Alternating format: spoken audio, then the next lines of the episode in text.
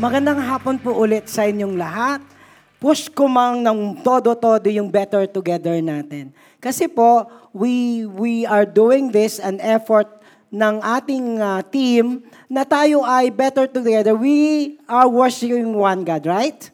And we are worshiping in one church community. Ang hirap naman na hindi tayo magkakasama.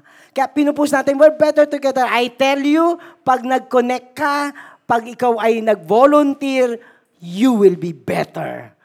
And together, na-add mo ngayon yung iyong contribution para bilang community and a church, we are better. Ang galing, no? Ikaw nagiging better, yung contribution mo magpapa-best actually sa ating community. Kaya ito po, nais ko ulit kayong ayanyahan na to please. Sana lang ang masaya sa bilang ako ang pastor ng 4 p.m. Matutuwa ako kung yung pangalan nyo nang dito. May contribution ang 4 p.m. people. Parang ang tahimik nyo. May contribution ng taga 4 p.m. service. Yan. At makita nyo po, kailangan na kailangan po namin ang mga taga-kids. Alam niyo, ang daming kailangan namin na teacher. To the point, nakita niyo yung post ko, rumarakit pa ako. Kasi kulang. Alam niyo po, you have to maintain the kids. And then, yung first uh, ministry ko ay kids, talagang sinampulan ko sila. All because nag-augment ng kakulangan sa teachers. At hindi lang teachers, people that will be there at the kids ministry. Okay po? Tapos, uunahan na kayo ni, ni, ano, ni Lloyd sa worship. Kaya unahan nyo siya. Dahil si Lloyd, sa audition, delikado ka. Sila, pasado. Okay, mga meron diyang sa instrument and sa singing. Okay po? Pagbibigyan ko na yung slot ko sa inyo sa worship team. And also, nakita niyo ba si, si Jacob? Si Jacob na lang lagi. Lagi na lang si Jacob. At taon na kaming nagtatrabaho ni Jacob. Hindi ko sinasabing palitan natin si Jacob. Dagdagan natin si Jacob sa tech ministry. And of course, pagkatapos ng lahat ng ito, doon hanap tayo ng bagong mga mukha na, hello, saan kayo magsa-sign up? If you have that kind of enthusiasm and smile na always available, available ang admin booth and table for you. Kaya, sign up na. Two weeks to now. Kapag uh, hindi ka nakumbinsi kanina at ngayon nakumbinsi ka, pwede ka pang humabol. O kaya makukumbinsi ka next week, please do sign up. Okay po? Yan. Alam nyo, may, may nabasa akong kwento at ito ay, ay to, kwento tungkol sa isang sa isang sa isang. Sa isang. Sa iyang. O, kita kailangan natin dagdag ng tech. Joke lang. Naka-on na po.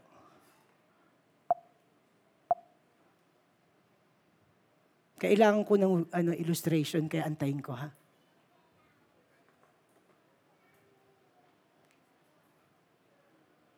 Okay? So, mayroon siyang kwento. Di ba na? Great pastor. Alam mo yun yung tao, napakinggan niyo yung pastor. Magaling magsalita. At lalong gumaling yung pastor nung sinabi niya, alam niyo po ba, I have my problems. Kasi pag nag-argue kami ng asawa ko, matindi. Tapos hindi lang yun yung problema niya. May problema pa rin siya sa natutukso siya. So imbis na nasira siya, na-earn niya yung respect to share his vulnerability. Pinapakita niya na kung ano ang kahinaan niya at hindi lang siya nagpapasikat na ang galing-galing niya. So na-earn niya yung respect ng writer. Kaso, pagkatapos ng isang taon, ito na naman, guest speaker na naman si great pastor. Nag-preach na naman siya, ang galing. Tapos, After a year, yung kwento niya sa problema niya sa asawa niya, nandoon na naman. At tungkol sa temptation at infidelity, nandoon na naman. Sabi niya, Teka muna, pastor. Isang taon na yun ah. Wala bang nangyayari? Sabi niya, ang ganda ng turo mo, but when you spoke about your vulnerability, pagdating ng isang taon, wala bang nagbago? Kaya nga, baka magaling lang siyang preacher slash magiling lang siyang speaker. I am not judging. Sabi nung sinasabi doon nung writer. It's just that. Di ba, meron tayong vulnerabilities. Ang ganda ng mga tinuturo. But, it's not all talk. Ibig sabihin, ang puding at ang masarap na luto, hindi nakikita sa litrato, sa tasting yan. Ang mabubuting turo, ang magagandang turo, na tinuturo at tinatanggap natin at ini-embrace natin ay dapat isa buhay. Of course, stra- ano, struggles are there, pero you are always putting your muscles to live what you believe and embrace. Parang ng parable of the two sons. Sabi ng isang son, o anak, inutusan siya, sabi kagad ng son, yes! Pero hindi niya ginawa. Sabi naman ng isa, hindi po. Pero, nung na-realize niya, ginawa niya. Now, for the past four weeks, we have been looking at God in all His glory. Walang, walang linggo na hindi tayo umiyak. We glorify God and love God. Ang tanong, ano ito nangyayari sa pang-araw-araw nating buhay? I'm inviting everyone to please stand up and let us all read our text for this Sunday, Colossians 1.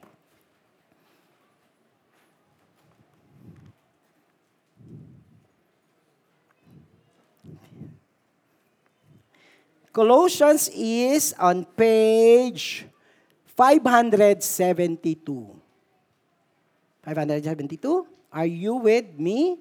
One page na po ulit tayo. Say yes or amen. Okay, ganito lang. One page na po tayo. Amen. Okay, 21. And you who were once alienated and hostile in mind, doing evil deeds, He has now reconciled in His body of flesh by His death in order to present you holy and blameless and above reproach before Him. If in, indeed you continue in faith, stable and steadfast, not shifting from the hope of the gospel that you heard, which has been proclaimed in all creation under heaven, and of which I, Paul, became a minister. Verse 24 Now,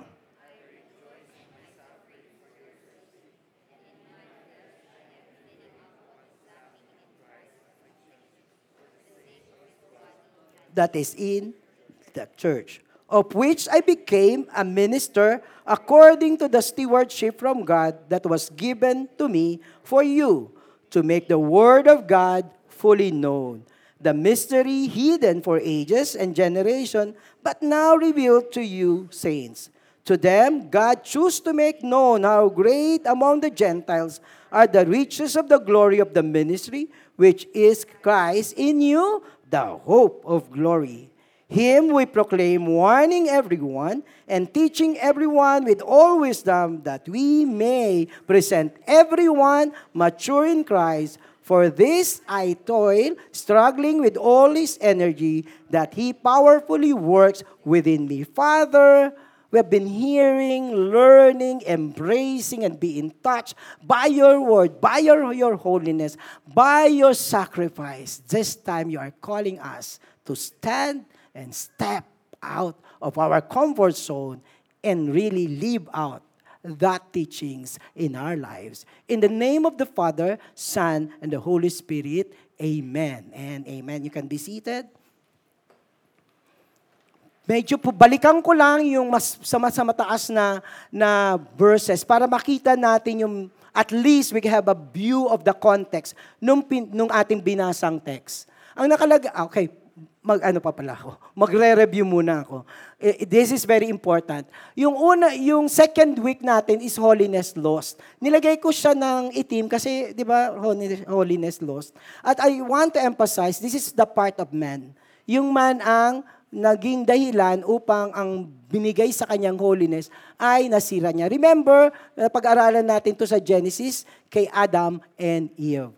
Tapos, the next one is, the next time is, holiness revealed. Di ba na, nagulang, ano, namanga tayo dun sa Leviticus kung pa- paano ang holiness ni God ay napaka delikado at kahit ang high priest na paulit-ulit na nags, nagsasacrifice, hindi pa rin sapat ang mga bagay na yon until, naalala natin, nag-ship tayo kay Jesus Christ and the isa sa pinaka gustong gusto ko talaga nitong sa, sa set apart is that holiness restored. Nakita natin last week that God fully man, yet He gave the sacrifice that is perfect, kaya hindi na pa ulit-ulit ang sakripisyo kasi si God bilang human, Katulad mo at katulad ko, na tayong mga human ay walang kapasidad, na tayo ay fallen and yet perfect si Jesus Christ. Talagang hindi siya nagkasala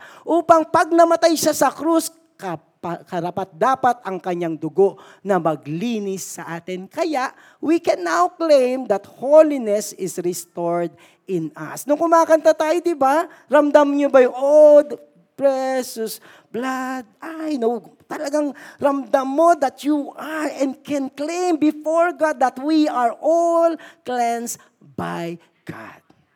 At balik ako ngayon, yung sinasabi ko kanina, yung ating context ng text natin. At dito pinakita yung Colossians, dito nakalagay yung preeminence ni God. And at point in 19 in the chapter, first chapter, For in him all the fullness of God was pleased to dwell, and through him to reconcile to himself all things, whether on earth or in heaven, making peace again by the blood of his cross. Na dito ulit in-stress ang sacrifice ni Jesus Christ. Now, for this week, on the fifth week of our Set Apart series, we are looking at the application for the believers of what had been said and learn about the excellency and perfectness of Jesus' sacrifice. What about us? Anong response natin? And I tell you, ang ating title ay, pakibasa po. Sabihin nyo sa katabi mo, So makita natin dito no, ngayon, tingnan natin how this holiness been sacrificed to Jesus with all His perfection, pwede tayong mabuhay ng may kabanalan. Balikan muna natin ang ating dating state. Masarap din tingnan eh, no?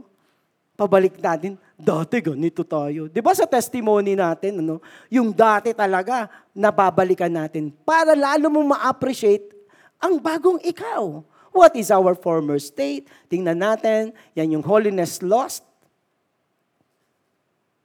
Okay. And you who were once, ano daw tayo? Alienated. Yung alien, yung, yung de, joke lang. Nakuha niyo yung joke ko. mas, mas maganda yung second joke. Sabi, alienated, separated from God and do not belong to God. Di ba? Sin separate us from God. So we don't, we are not God's children anymore. That was our former state. Pero, and ano tayo? Hostile in mind.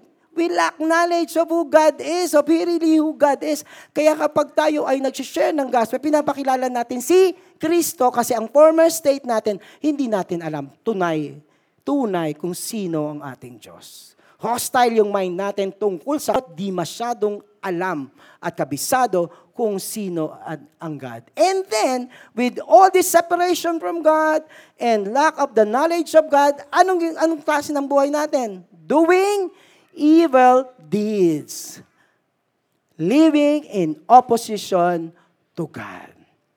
Paul has another description of our former state in Ephesians 2 basahin nyo, makikita natin yung principle ng kung sino ang tao nung wala pa si Kristo sa Kanya. Oops. And you were dead in trespasses and sin. Pag sabing ganun, nung nagkamali, ay, uh, nung sumuway si Eva at Adan, kinagat nila yung bunga, naktegi ba sila? No, but ang sabi ng Diyos, you will surely die because of sin and transpa- tras- trespasses in which you were once walked. Following what? Anong pina-follow natin sa ating buhay? Following the course of this world. Following the prince of the power of the air. That spirit is now at work in the sons of disobedience. Sino kaya yung power of the air? Si Satan. Dito siya nag-ahari. So, yun daw ang pina-follow natin, yung prinsipe ng mundo. Among whom we are all once live in the Anong binubuhay natin? Passion of the flesh. Basta gusto ko. Wala akong pakialam. Nagalit ako. Binunggo mo yung sasakyan ko. Passion of the flesh. Bang! Look at all the, na nangyayari sa mundo. All because people are following the fashion of the, uh, passion of the flesh. Carrying out the desire of the body and the mind. Tapos yung mind natin, crooked. Sino susunod mo? Mind. So ang buhay mo, evil and were by nature children of wrath. Ibig sabihin, under sumpa tayo at sumpa ito ng Diyos. Our new state, when Jesus died on the cross, Colossians 1.22, He has now reconciled in His body of flesh by His death. Ulitin ko lang, I overemphasize yung pagkamatay ni Kristo. And after the death of Jesus Christ, His body of flesh by His death, naging ano na tayo? From separated, naging tayo ay reconciled in God. In order, tingnan niyo po ah, in order to present you. Imagine niyo, Father, namatay ako para sa kanila. Now, reconciled na. Ipinipresent ko si Eli, sa'yo. Eli, humanda ka na. Presenting us to the Father as what? Holy. Blameless. And above reproach before Him. Parang bigla tayo nanginig, ano? Holy. Ano ibig sabihin ng holy? Sep- dati tayong separated, for, separated na tayo for God. Set apart na tayo for God. Kaya sabi ni, ni God, Nung pinipresent ni, ni Lord, si Eli, ikaw na ulit, bahala ka magbayad ka sa akin, ang dami kong advertisement sa'yo. Sabi niya, this is my holy son. This is my holy people. Anong nakikita ni God? Dugo ni Kristo. Blameless. Why are we blameless? Di ba kaya nagkakasala? Yes, nagkakasala tayo. Nung sinabi ng Diyos ni Paul then, now blameless while we sin. When we confess, we are forgiven. We are now blameless because God is forgiving us. And above reproach. Yung above reproach, sabi niya, Father, ito po sila. Above reproach. Separated ka, no? Above reproach ka. Ina pinapakita ka ng Diyos now. At lalo na in eternity. Alam niyo po ba, ano kayang feeling ni Jesus Christ noon pagdating ng araw na pupunta na tayo sa langit? Lord, eto, taga-victory, may kawayan. 4 p.m. yan, Lord, ha?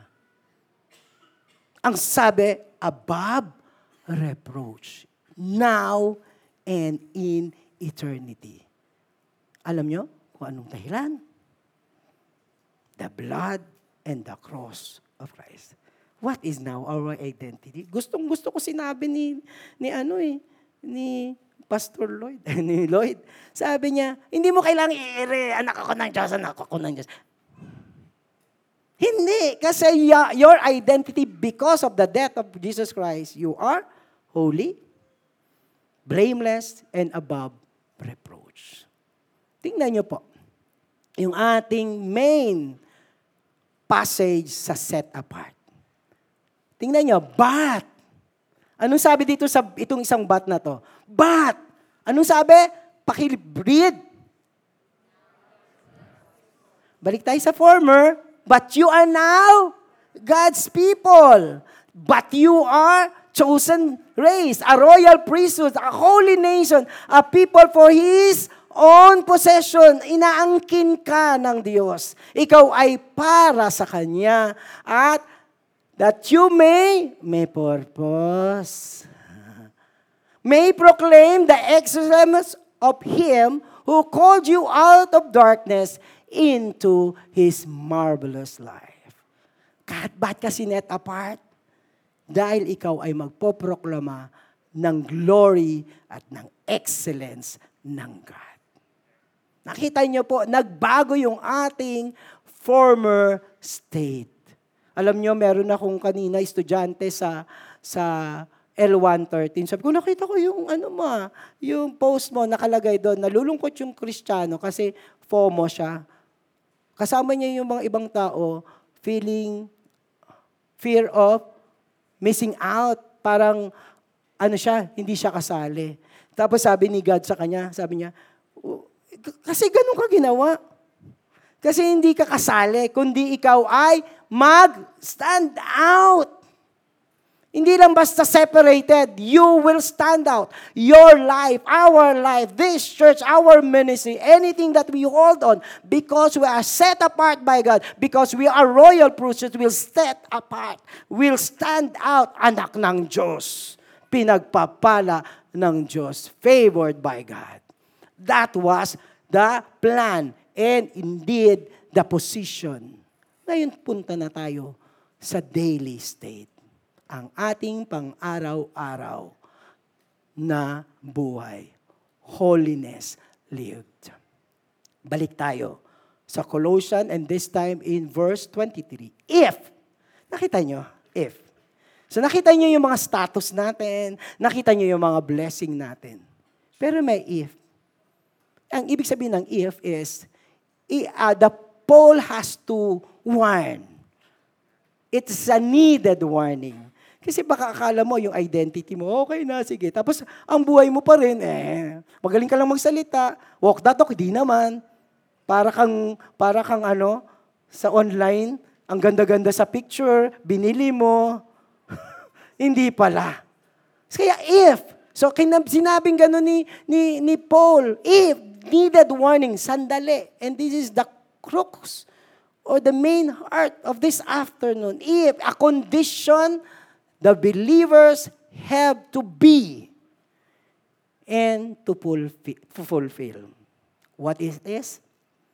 Number one, continue in faith. If we are to really be set apart, continue tayo kay God. Hindi pwedeng seasonal ang, ang church. Hindi, hindi pala. Hindi pwedeng seasonal ang pagiging Kristiyano. Yung devotion natin kay God, hindi seasonal. Kahit nga sa ano sa mga prutas, 'di ba, may season, 'di ba? Wala, wala. Hindi, alam niyo kanina, meron akong kinakausap uh, a new believer. Alam mo, impressed na impressed ako dun sa sabi niya. Oh, sige ka mag-pray, hindi po ako mag, marunong ka mag-pray, dalawa lang naman tayo eh. Sabi niya, ang prayer niya, Lord, sana po magpatuloy, patuloy, patuloy. Gagamitin kita mamaya sa preaching ko ah. Nakita mo, nakita niya yung essence ng halaga ng pagpapatuloy. Kasi di ba kung bakasyonista ka, mag-stay ka ba doon? Pag bakasyonista, estranghero ka doon. But we have to continue. Alam niyo, nakikita niyo yung lahat ng efforts ng church? For us to continue in our walk, in our faith, in our relationship, in our devotion. Kulang na lang po kayong harangin. Kasi makakatulong yun na mag-continue tayo. Hindi namin kayo ino-hold up. Pag pinapasign up kayo, tutulong kami, mag-continue, may magsasabi, kamusta ka? Kaya ngayon, sabi in, stay kayo ah, mag-group kayo ah. Para mayroong somebody, malay mo, yun yung iniintay mo. And there is one testimony, punta daw siya ng punta dito, wala atang pang makakausap. And one person, bumunta sa kanya. At doon sabi niya, sign mo to Lord. I belong to the family. At nagpatuloy. Yung one-to-one, umpisa lang yon. Para magpatuloy tayo in our faith. We do not cease without a, a break. It's ongoing. Diba, ang hirap nung minsan, andi, uh, of course, this is only in the, the church context, but I know Christianity is inside and outside the church. Pero punta lang muna ako sa church context. Hirap na hirap kami. Ay, wala na. Tatlong linggo lang, wala na. Paano na kaya yun? Eh, ayaw pa magbigay ng number. We are called, the church is called to really gabay and journey with the people. Alam niyo ba kung gaano kasakit yon? Kasi you want to serve and then di mo mahabol. Gusto mo mag, not for anything else. Wala naman nilalagyan dito na medalya na maraming in-engage. But it is a call from God so that we will be able to continue in our faith. Mabilis tayong makalimot we are prone to wonder. Kaya anong sinabi sa if? Stay. Continue in our faith, relationship, and devotion to God. Pag merong mula naka-anim na buwan, tuwang-tuwa kami, victory group leader na, grabe, lum- pumapalakpak ang tenga ng mga nagmamalasakit lalong pumapalakpak ang kaharian ng langit. At pag tiningnan po natin, continue in faith, stable, and steadfast. Nakita nyo, stable. When we continue in God, di ba, pag, di, pag, pag kay Lord ka, di ba? Stable ka. Eh, nakita nyo ba yung imagery ng foundation dyan? Ang stable is foundation. Magkakakontinue ka kung you are founded strongly in your knowledge of who God is. Di ba lack of knowledge yung former state? Pero ngayon, you know God and you become stable when the foundation is being deeper and deeper. Doon, pauli, pa, lagi kang uh, uh, gumagawa ng paraan ang Diyos sa maraming pagkakataon, hindi lang sa loob ng church, na ma-establish tayo sa ating pananampalataya. Di ba ang ano, ang ang struktura or building na maganda ang pundasyon, bumagyo, nagiging steadfast yun. Kasi malalim ang foundation. Bakit tayo may discipleship classes? Naku, parang nag, nag-discipleship 101 ako dito. Bakit may, ano, may, mayroon tayong discipleship classes? For is, in-engage ka. Ano, ang pangalan mo, tapos na one-to-one ka. In-establish ka nun. Pagkatapos nun, anong engage? Susunod, letter E. Establish. Kasi hindi tayo makakalaban sa mundo at mahirap tayong maalis doon sa former life, na, life natin kapag hindi tayo stable. So it's all about stability and steadfast. Alam mo yung steadfast? Though no one goes with me, still I will follow. Alam mo yung umulat bumagyo, ikaw na lang nag-iisa, kay Lord ka pa rin. Kahapon, yung mga dakilang katapatan. Alam nyo, lagi ko silang na-visualize, yung mga seniors, yung mga elite, na matagal na silang kristyano. Eh, nagka-wrinkles na nga, Christian pa rin. Namuti na ang buhok, Christian pa rin. Kinulayan ang buhok, Christian pa rin. Nawala na ang buhok. Um, Nandoon pa rin pinanday ng panahon. Steadfast, enduring because they have proven in their life that God is always with them. All because yung foundation nila kay God is strong and continuing. Ganda ng testimony nila. Sabi ko ngayon, di ba yung mga pileges natin, o kasari na ako, ha? yung mga puti, alam natin yan, yung parang ay, bibigay ka na, pero naging steadfast ka because of the continuous walking with God. Not being moved. the, the quality of being constantly diligent and attentive. Alam ko naman minsan medyo e-ego-ego yung buhay natin. Alam naman natin medyo palislis, kaya nga merong community na babalik sa'yo eh. Pero dito anong sabi? Not being moved. Diligent. Di ba? Ang hirap. Di, di ka nagpe-pray. Paano yung connect mo kay God? Tapos, ang naririnig mo lang ng salita ng Diyos tuwing Sunday. Bakit? This is all about our relationship with God. Alam niyo po, nung inaral ko na to, sabi ko, Lord, ito, ito po yun, basic pa rin. Ulit lang ba? Di ba nagbe-basic lang ako? Akala ko, now this time yung if, yung holiness live, ano kaya? Ganun ako, wala. Binalikan ko, wala pa rin. Baka ba, bakit babaguhin ko ba yung Colossians? No! Basic things are the main thing in life. Even in our faith. Basic lang. Mahal mo si God. Manatili ka kay God. Kumuyapit ka. Kilalanin mo siya. Ano man ang nangyayari sa mundo, kay God ka pa rin. Alam mo, sabi, sabi ulit nung kausap ko, sabi niya, alam niyo po yung pagkatapos ngayon, wala na lahat. Si God lang. Tuwang-tuwa talaga ako. Sabi ko, Dami mo naman binibigay sa akin. Ako nga na-bless eh. Sabi, absolute, ang sabi niya kay God, absolute authority. Sabi ko nga, ano ibig sabihin ng Lordship God? Sabi niya, absolute authority. Sabi niya, wala nang lahat. This is the pagpapakita ng lalim ng pundasyon ng ating relasyon kay God. Ganito yan eh. If we continue in faith, magiging stable tayo. Pag maging stable tayo, we continue in faith. not shifting from the hope of the gospel that you heard. What is continuing? What is faith? It is about our hold on the gospel. Walang iba. Hindi, hindi affluence. Hindi prosperity. It is all about the hope of the gospel na na-heard mo kay John 6, 3.16 yan. Kaya 3 years ago, 20 years ago, this is the purest of the gospel. Hindi mo pinapalitan. You are not shifting from it. Not being moved away from Christ and the gospel. Kaya ulit-ulit lang. Sabi ko nga sa hadal namin, gospel lang naman pala ulit eh. Hindi lang pala. Gospel and Christ. Kala ko may mga complication, may paano. Wala. Simple. Not being moved where? From the in, hindi ka mamumove by. Not being moved from, not being moved by the influence again of the worldly and human views and lure of sin. Yan yung pang-alis.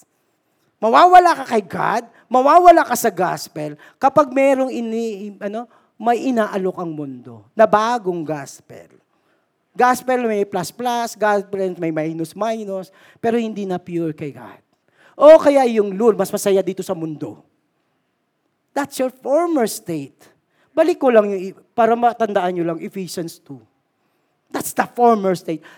Don't be lured by the former state of the power of the air, of the worldly views, and even the desa- passion of our flesh. Di na tayo lahat puro sa katawan, sa flesh, sa sensuality. We're done with it.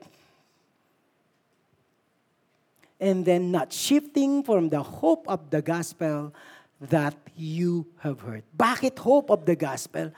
Ibig sabihin, settled ka na on the eternal truth that God, that the gospel is the sure and ultimate foundation of my life and eternity. Sige, you can get, get other teachings and doctrines about eternity. I stay here. And I tell you, sigurado ako. All other, I will tell this. Naku, baka may umaway sa Yung iba, iba-iba paraan ng eternity. But I'll stick to this. Balik ko na naman po yung sobrang blessed ako dun sa kausap ko. Sabi niya, dati ganito yung paniniwala niya. Sabi niya, ang tao daw pala ay parang bula. Ano mangyayari sa bula? Pag namatay ka raw, wala ka na. Yun siya. Ano, anong hope niya sa eternity? Wala.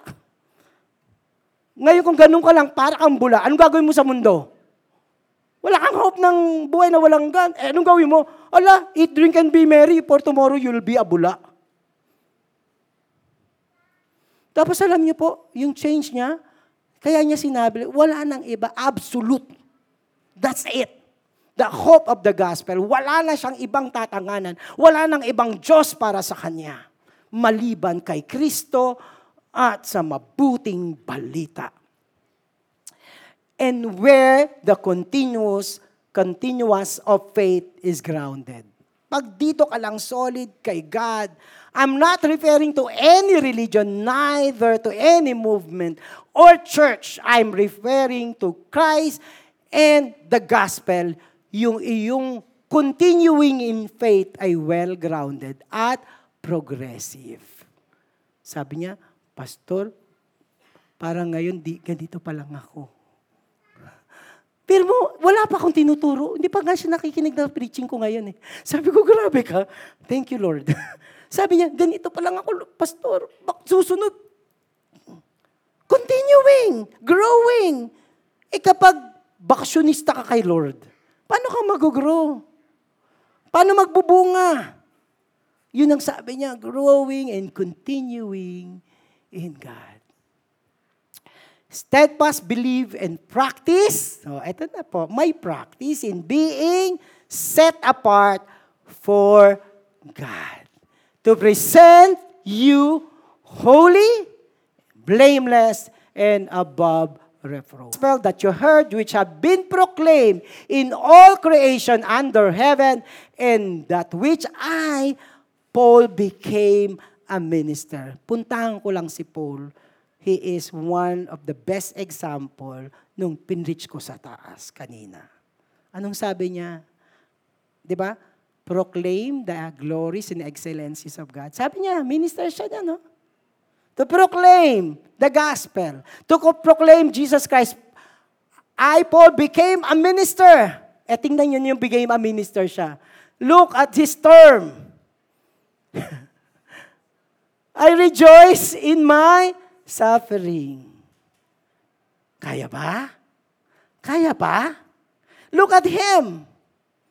He is so convinced and itataya ang buhay at eternity sa gospel.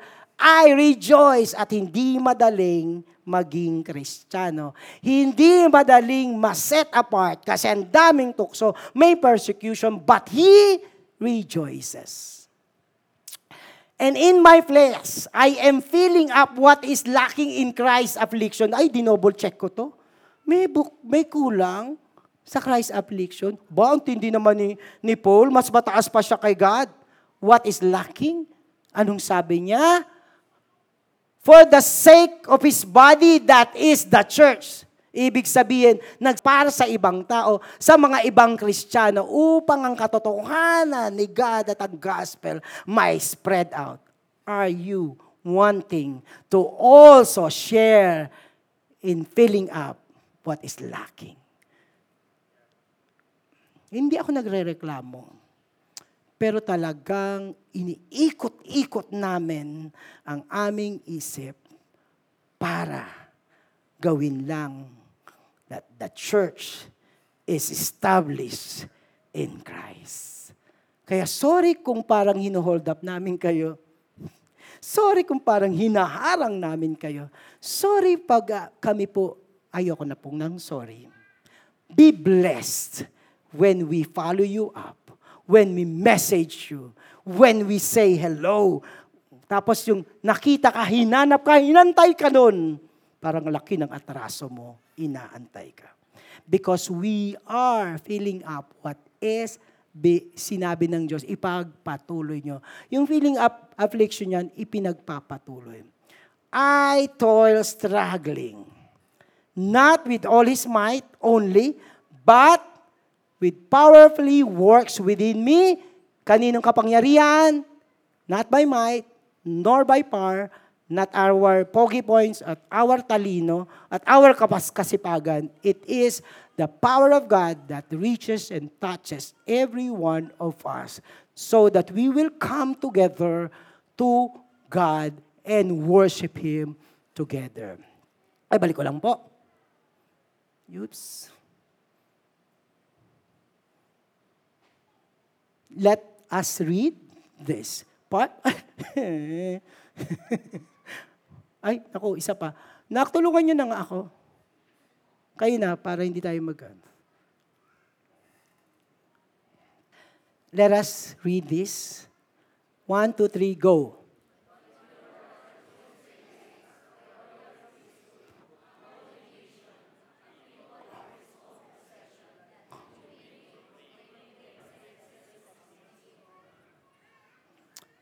Palitan natin at sabay-sabay nating sabihin na we.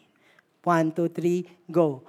But we are chosen race, a royal priesthood, a holy nation, a people for His own possession, that we may proclaim the excellencies of Him. Let us all rise. Let us, ah, tawagin ko po dito ang worship team.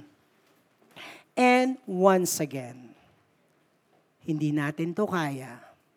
At tayo ay nililinis at patuloy na nis at binibigyan ng kalakasan at kapangyarihan ng ating Diyos sa pamamagitan ng kamatayan niya sa krus kung saan nagbubu siya ng kanyang dugo. Whatever situation that you are in, the Lord is inviting us to be cleansed. Whatever parang pagkukulang natin kay God, the Lord is telling my blood, telling you, us, my blood is sufficient. Whatever that are hopeless, there are hopelessness. Alam niyo po ba kanina, habang tayo nagsasabi, oh, the blood, the Lord is telling that I am cleansing, I am infilling this hole with my blood. And there is power in the blood of Jesus. And once again, God will move in His power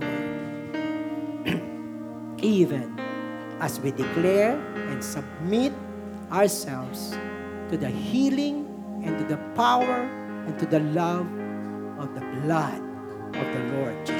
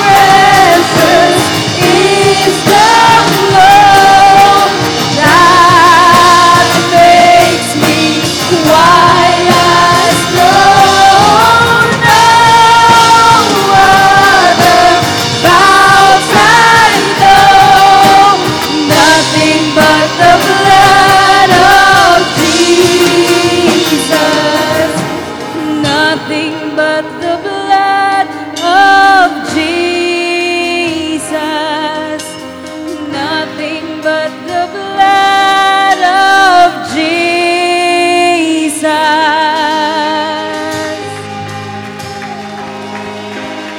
Father, we thank you for sending your Son. Son, thank you for giving the cleansing power of your blood.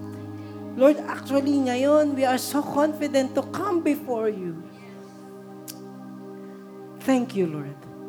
And also, we are assured of your power covering each and every one of us. Thank you. This is our hope. And this is our faith.